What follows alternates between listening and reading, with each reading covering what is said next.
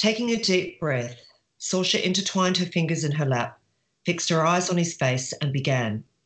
You know of the sickness that has afflicted Peter Morton and how the Reverend and others are attributing it to witchcraft. We had some discussion about this the day Peter fell ill. Aidan nodded. I do. And I hear they've found someone to blame for casting the spell that bewitched the lad. It was hard to keep the sarcasm out of his voice. Aidan had no time for fear mongering or those who talked of witchcraft. He'd seen it when he fought on the continent and witnessed the consequences. How people used such accusations to rid themselves of those they considered nuisances or from whom they wished to acquire something, mostly property, and mostly from women. Women who dared to assert authority or challenge those who had it. That this kind of reckoning had come to Pittenweem disturbed him more than he liked to admit. It wasn't the first time practitioners of witchcraft had been found in the town. The last time anyone was declared guilty, and that had been decades ago according to the men in the tavern the night before, the outcome had been catastrophic. Welcome to the Good Reading Magazine podcast, sponsored by Pantera Press. Good Reading is a monthly magazine dedicated to books and reading and aims to help readers discover their next favourite book. You can find out more about the books discussed on today's podcast at goodreadingmagazine.com.au. Welcome back to the Good Reading Podcast. My name's Emma Harvey. Tasmanian writer Karen Brooks is the best selling author of 13 books, including historical fiction blockbusters The Brewer's Tale, The Locksmith's Daughter, and The Chocolate Maker's Wife. She has written fantasy novels for children and young adults, as well as several short stories and non fiction works, and is an award winning speaker and academic. Karen's latest endeavour is The Darkest Shore, a stunning historical narrative based on the true story of an 18th century witch hunt in a Scottish fishing village. Karen, welcome. Hi, Emma. Thank you so much. Karen, as we just heard, you've had quite a diverse and fulfilling career as a writer. But before becoming an author and academic, you were in fact an army officer in the Royal Australian Army Survey Corps for five years. Is that right? Yes, that's absolutely right. I was a cartographer. What was that like? What was it like? Oh, look, um, now reflecting back on it, it was an amazing period of time. And I was 19 when I was commissioned after a year's training. And uh, I was from Sydney and I was sent to a little country town in Victoria, Bendigo, not so little now, but I remember being most despondent. I was leaving the city and there I was at 19 years old in a regiment of 300 men and a few women and put in charge of a, a, a troop, which is probably about 30 people. They were my responsibility. Plus, I was also the most senior female there. So suddenly, all these women um, I was responsible for too. And yeah, it was it was a sharp, steep learning curve, but I had great men and women there to help me. And yeah, I think some of the skills I learned there, um, basically time organisation, particularly, and being quite disciplined, have really served me well in my other jobs too. Writing thirteen books, yeah. and and what inspired that jump from army boots to books? well, back in those days, you weren't really encouraged to stay in when you had children.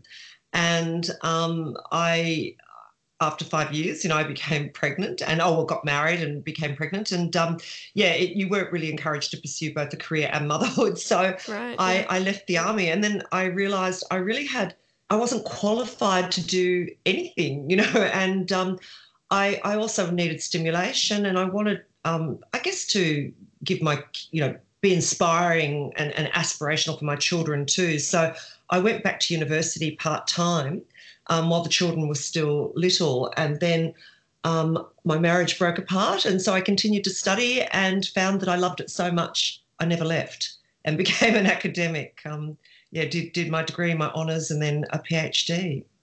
Yeah, wow. And your latest novel, novel number thirteen, is that correct? That's right, Lucky Thirteen. I was actually born on Black Friday, Emma. Oh, really?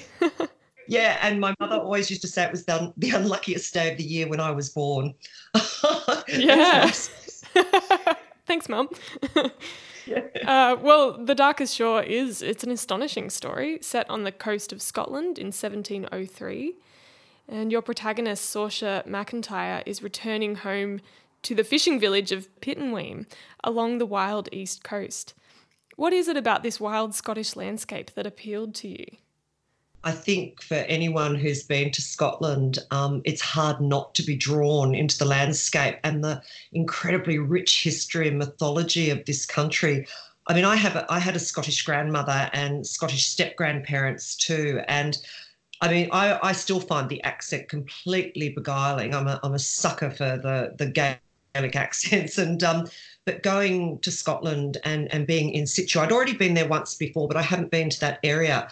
And I actually um, was told by some friends here in Hobart who've travelled wi- wildly widely, sorry, widely throughout Scotland and wildly. They're, they're whiskey connoisseurs. That's actually not an incorrect word. But, um, basically about the fishwives. And um, they used to be called, well, they were called herring lasses um, in the 1800s and the early 1900s. And they used to roam up and down not just the east coast, other parts of Scotland too, and were absolutely essential to the fishing industry, which was one of the main um, imports and exports, if you like, of, of, the country.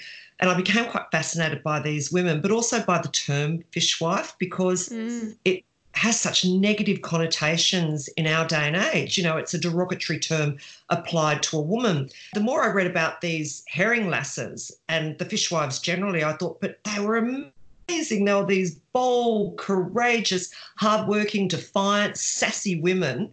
Mm. And um, yeah, I just was quite taken with them. And then one of my friends that told me the story, Mark Nicholson, he said, You know that they are associated with witchcraft too, don't you?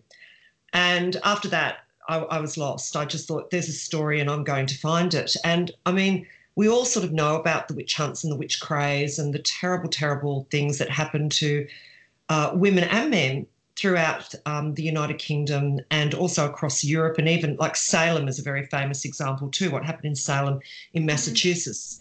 Um, so I knew about witchcraft and witches generally, but what I didn't expect when I actually travelled to Pittenweem and Anstruther and all the beautiful little villages along that east coast um, was the story I would find. And it's a story that's known but not well known. And I just knew I had to tell it. Yeah, I certainly hadn't heard of it prior to reading your book. Um, and you mentioned that term fishwife, which, as you say, is nowadays a derogatory term. What does it connote? Now, I think someone who is a gossip, who's um, mean, vicious, loud, uh, has to have her own way and quite selfish. I think it's got a lot of negative connotations, argumentative particularly, and right. um, it was lovely to reclaim it. And um, yeah, and, and and like I didn't, I don't write about the herring lasses, which was a term that got applied later. I, I go back further in time to before they were these women were called herring lasses and were just fishwives. Yeah. Right.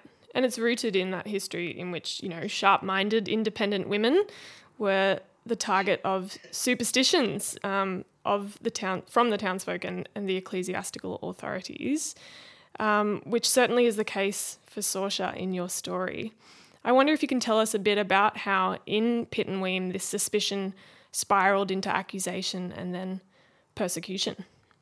Sure. Well, the the story um, Pittenweem already had a history of uh, finding and burning witches, and in the hundred years before my story set, I think, and I may have this figure wrong, I can't really um, recover it from the top of my head, but it was something like a dozen women had been burned on a place called Kilgreen. Uh, which is nearby, a field nearby. So it already was there, if you like, in the soil. Um, well, what ha- what happens in this particular instance is um, uh, a young blacksmith uh, gets into an argument with um, a friend of the fishwives, a well-known scold, if you like, in the village, but, but but beloved too. And she was so angry with him because he wouldn't give her uh, the nails that she'd ordered to repair part of her house that she erected or, or made a charm against him. And without spoiling the story too much, uh, he responds to that charm. And it, what happens there sets in um, sets up a series of events that are just so terrible and, and so hard to believe. What happens to a group of women then who become accused of witchcraft and get locked up and tried and well, mm. actually they don't really get tried, but they they undergo some terrible torture to extract confessions. And and it's just what happens. What happens to the village? It's not just the women, but what what doing, you know, accusing these women and hunting down witches and looking for witches does to this little tiny close knit village. It, it, you know it tears it apart. Right, and and you would know all too well the ways in which history famously falls short when it comes to recording the lives of women, especially common women or women in trade. I wonder if you came up against any roadblocks while you were doing your research. Oh, that's a wonderful question, Emma. I came up against so many. You're exactly right. You don't get the women's voices. And um, what I did find, like, there's been a book written about these events, and um, it, has been researched, but um, not not terribly well. But but still, you know, it, it, it's it's still an excellent read. But what I did was I actually went into the parish records and the town records, and they're often contradictory, and um, they're also quite defensive. So you, you have um, always male voices telling you this story and there are only a couple that sort of defend the women. And there was one man, two accused, but that, but I guess defend the accused and try to put forward their story and talk about it from um, a different point of view. And so you have to really work hard and, and go. It's like um, being an archaeologist, really, and sifting mm. through all these narrative layers to get to some sort of idea of the truth, which of course we know is also a laden term too. But I like to think um, if I haven't exactly found the truth of the matter. I, I, I have a truth. right. And is Saoirse, um, is she based on a real life person or is she sort of a composite character of the women and the victims of that time? Yeah, she's a composite character, definitely, but all the other women around her uh, existed. They, they were real. And I gleaned what I could from the bare bones that I could mm. gather and added flesh to them and gave them, you know, lives, loves, flaws, um, dialogue, of course, and friendships. Because one thing that was very apparent to me um, when reading about fishwives, and there's some wonderful interviews that you can find on YouTube, believe it or not, from women now, you know, that are quite elderly, but were fishwives at, um, during last century.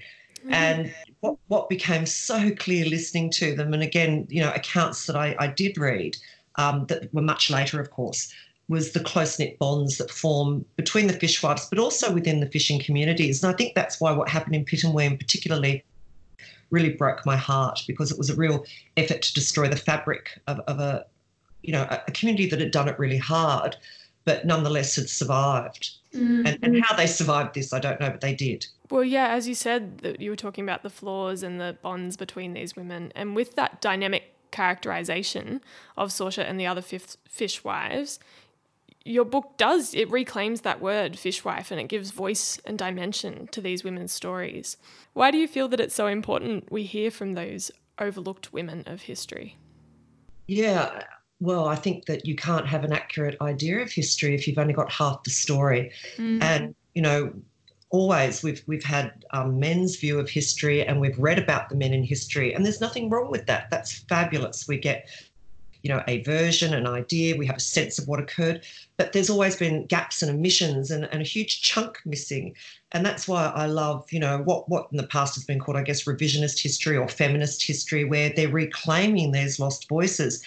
And it just gives such a richness and depth when you can examine what happened to both sexes and contrast, compare, but also find that we have much more in common than, than we do otherwise. And certainly, people of um, particular classes had a lot more in common, if you like, than people of the same sex. So there's those interesting twists and turns that become apparent the more you read.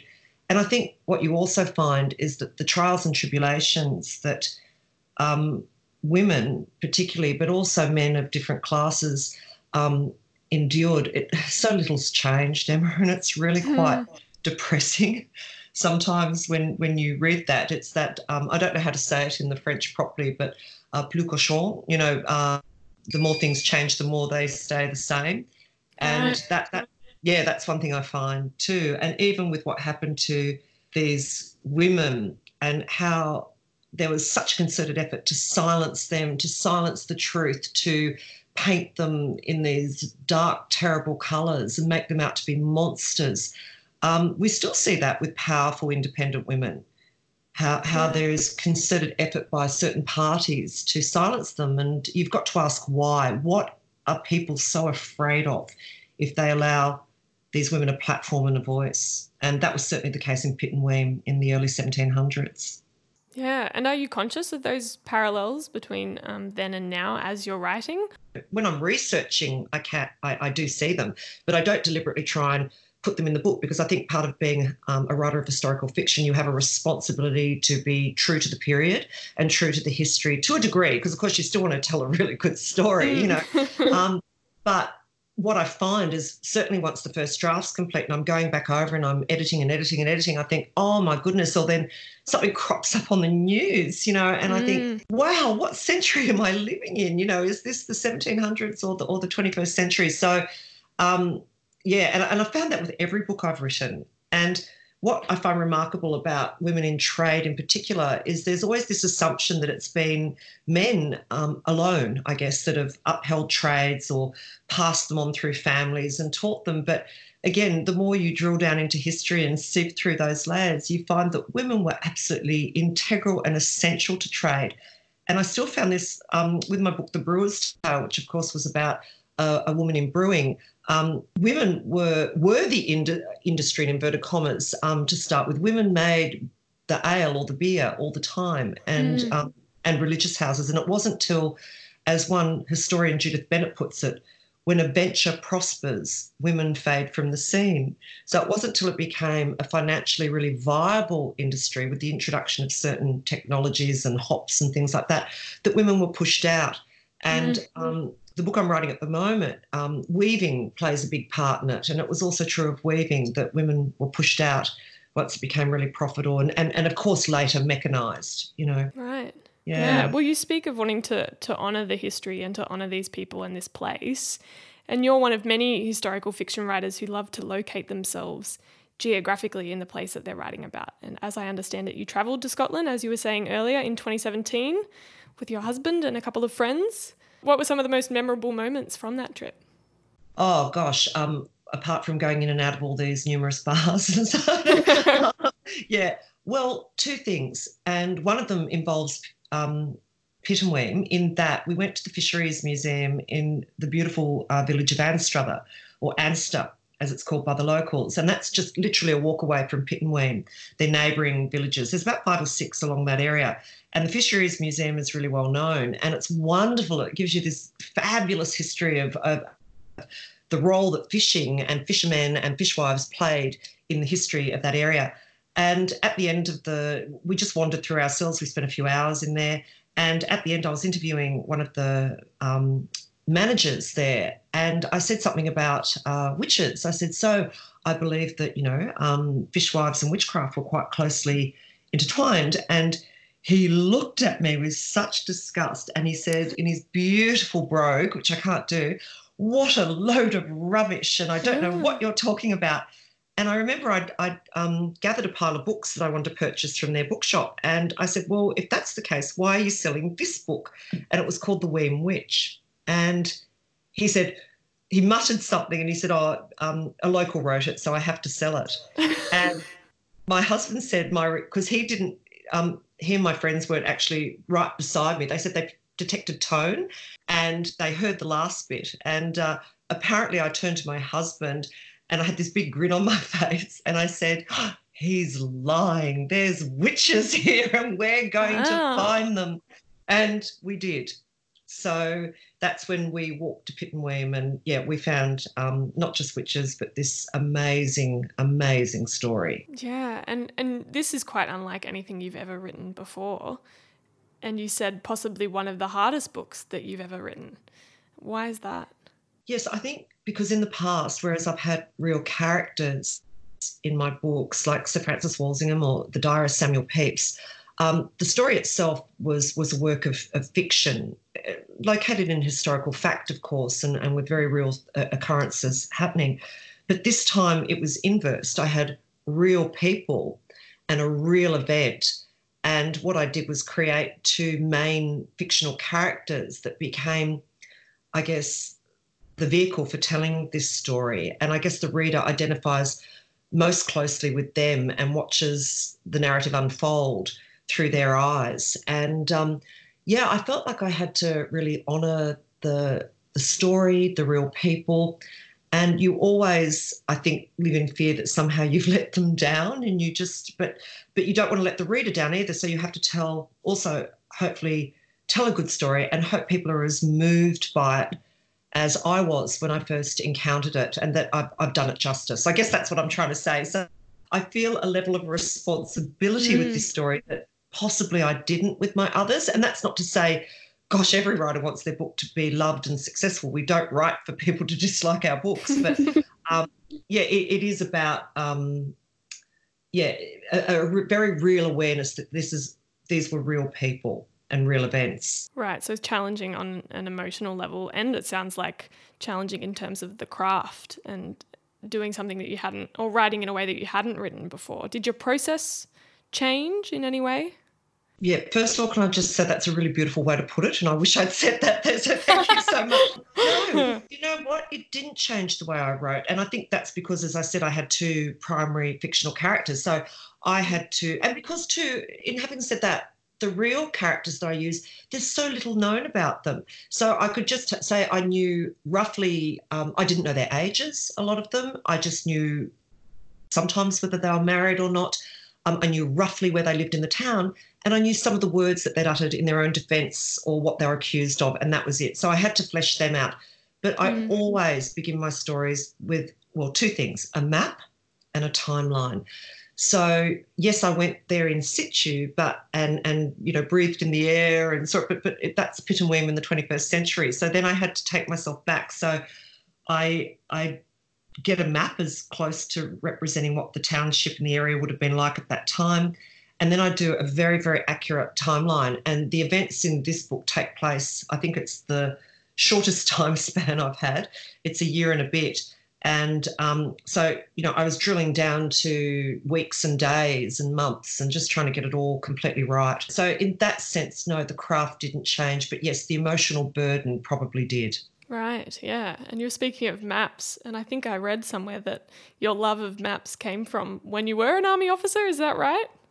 Yeah, pretty much. I, I became fascinated by them, and and also you know the skills of early cartographers and um, and geographers. They they fascinate me, and um, yeah, I love a good map. I have a I have quite a few in my house and on my walls, and um, some are very very old too. And my husband gets most upset because a couple of times I've got a big one of Elizabethan London, and I've unrolled it on the floor, and he's caught me crawling over it with a magnifying glass, and yeah, had a cadenza. But anyway, amazing. well, well, your book it's an ode to uh, these fishwives and an ode more broadly to the women of history who are um, underrepresented. Um, and likewise, you dedicate the Darkest Shore to the many wicked women in your own life. Uh, what does it mean to be a wicked woman? Well, the fishwives and, and, and I guess witches, women accused of witchcraft, were not, you know, were often also termed wicked women. And again, I wanted to reclaim that word because to me it has a lot more positive connotations. Because I'm afraid if you can be independent, bold, kind, loving, uh, honest, you know, and, and a great loyal friend and partner, then and, and that makes you wicked. Well, yeah, I'm surrounded by wicked women and, and some men who love their women wicked. and I wouldn't have it any other way and that's something I learned too. I think from reading about witchcraft, and and I think I I would have been friends or, or been accused probably of being a witch myself. I do have green eyes, so that, that was one thing. Yeah. And you are an independent, successful woman. Well, yeah, I, I'm certainly independent and and certainly successful.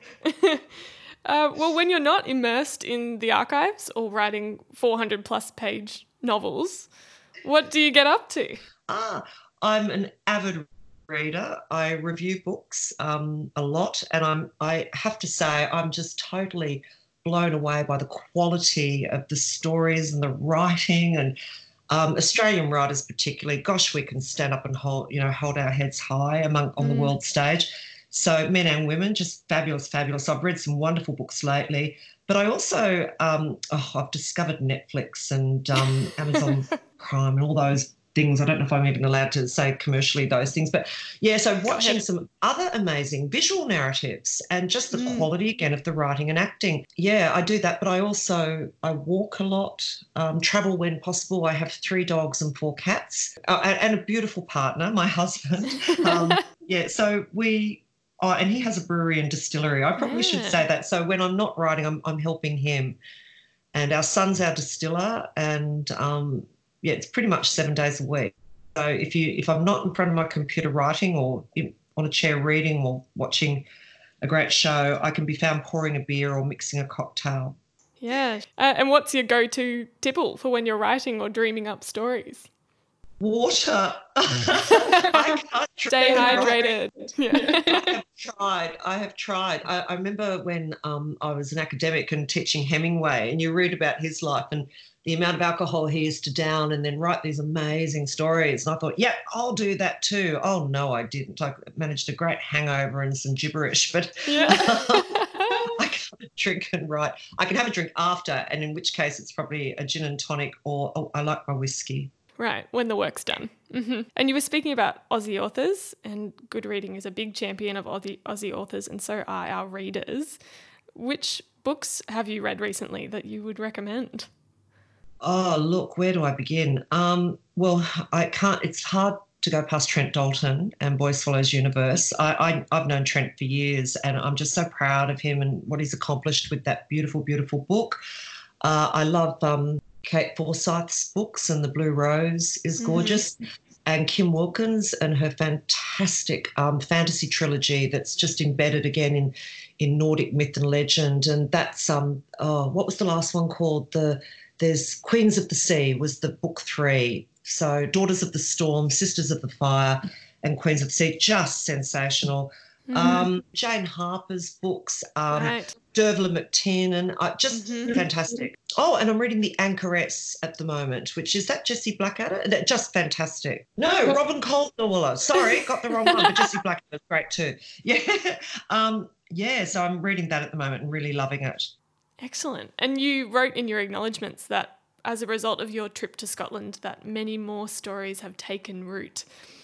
Is that a clue about what's upcoming? Well, yes, I haven't even spoken to my publisher about this yet, but I have an idea. I have You an idea about smuggling. smuggling was huge in those days, and the women played a bigger role in smuggling than I realised. So hmm. that's all I'll say. And it hmm. might, it might, it might involve whiskey too. Yeah. Yeah. Very intriguing. At the moment, I'm writing a book that's based on a character in one of my earlier books who I just fell in love with. And uh, it's called The Mostly True Story of the Wife of Bath. So Mm. um, people encounter the wife of Bath when she's in her 50s in the Brewer's Tale, and she's the madam of a brothel in Southwark. So what I've done is using Geoffrey Chaucer's poem, of course, as the basis, is I've taken her life from the age of 12 uh, through her five marriages and how she becomes the madam of a brothel in Southwark. And, you know, it, that again fascinates me because marriage was almost like a trade in, in those days. This is in the 1300s, so I've gone way back in time. And, um, and of course, prostitution. And I'm looking at the fine line, I guess, between the two, marriage and prostitution, but also the fact that we only know the wife of Bath's story through um, Geoffrey Chaucer. He uses, does he use her as a mouthpiece um, for his own misogynist views? Is it a feminist tract? What's he doing with it? So I thought she can be silent no more. So she is telling her own story rather than allowing a man to tell it for her. Oh, fascinating. Oh, I hope so. Thank you. And uh, Karen, I have one last very important question. And that's that I saw in your social media feed that you have a bit of a thing for novelty mugs. yes, yes. I, I want to know what your favourite coffee cup phrase is. I oh, I don't think I can say because it's got a naughty word. Ah, no, go ahead. Can I? Yeah. Okay, it's staring right at me now. I'm looking right at it now Yeah. because it's it's ironic. You know, it says I have a fucking beautiful way with words. Oh, that's so appropriate. It just, There you it go. just tickled my sense of humour, and my stepmom was absolutely disgusted that I put that up on my social media. Oh, man. I I watch my mouth around my mum, my lovely mum. So yeah. Oh, right. Yes, of course. um, well, I think that that wraps things up quite nicely, actually. Uh, to our readers and listeners, you can get The Darkest Shore by Karen Brooks at the Good Reading website. goodreadingmagazine.com.au, and of course at all good bookstores. Karen, thank you so much for speaking with me today. Oh, thank you so much for having me, Emma. It's been a pleasure.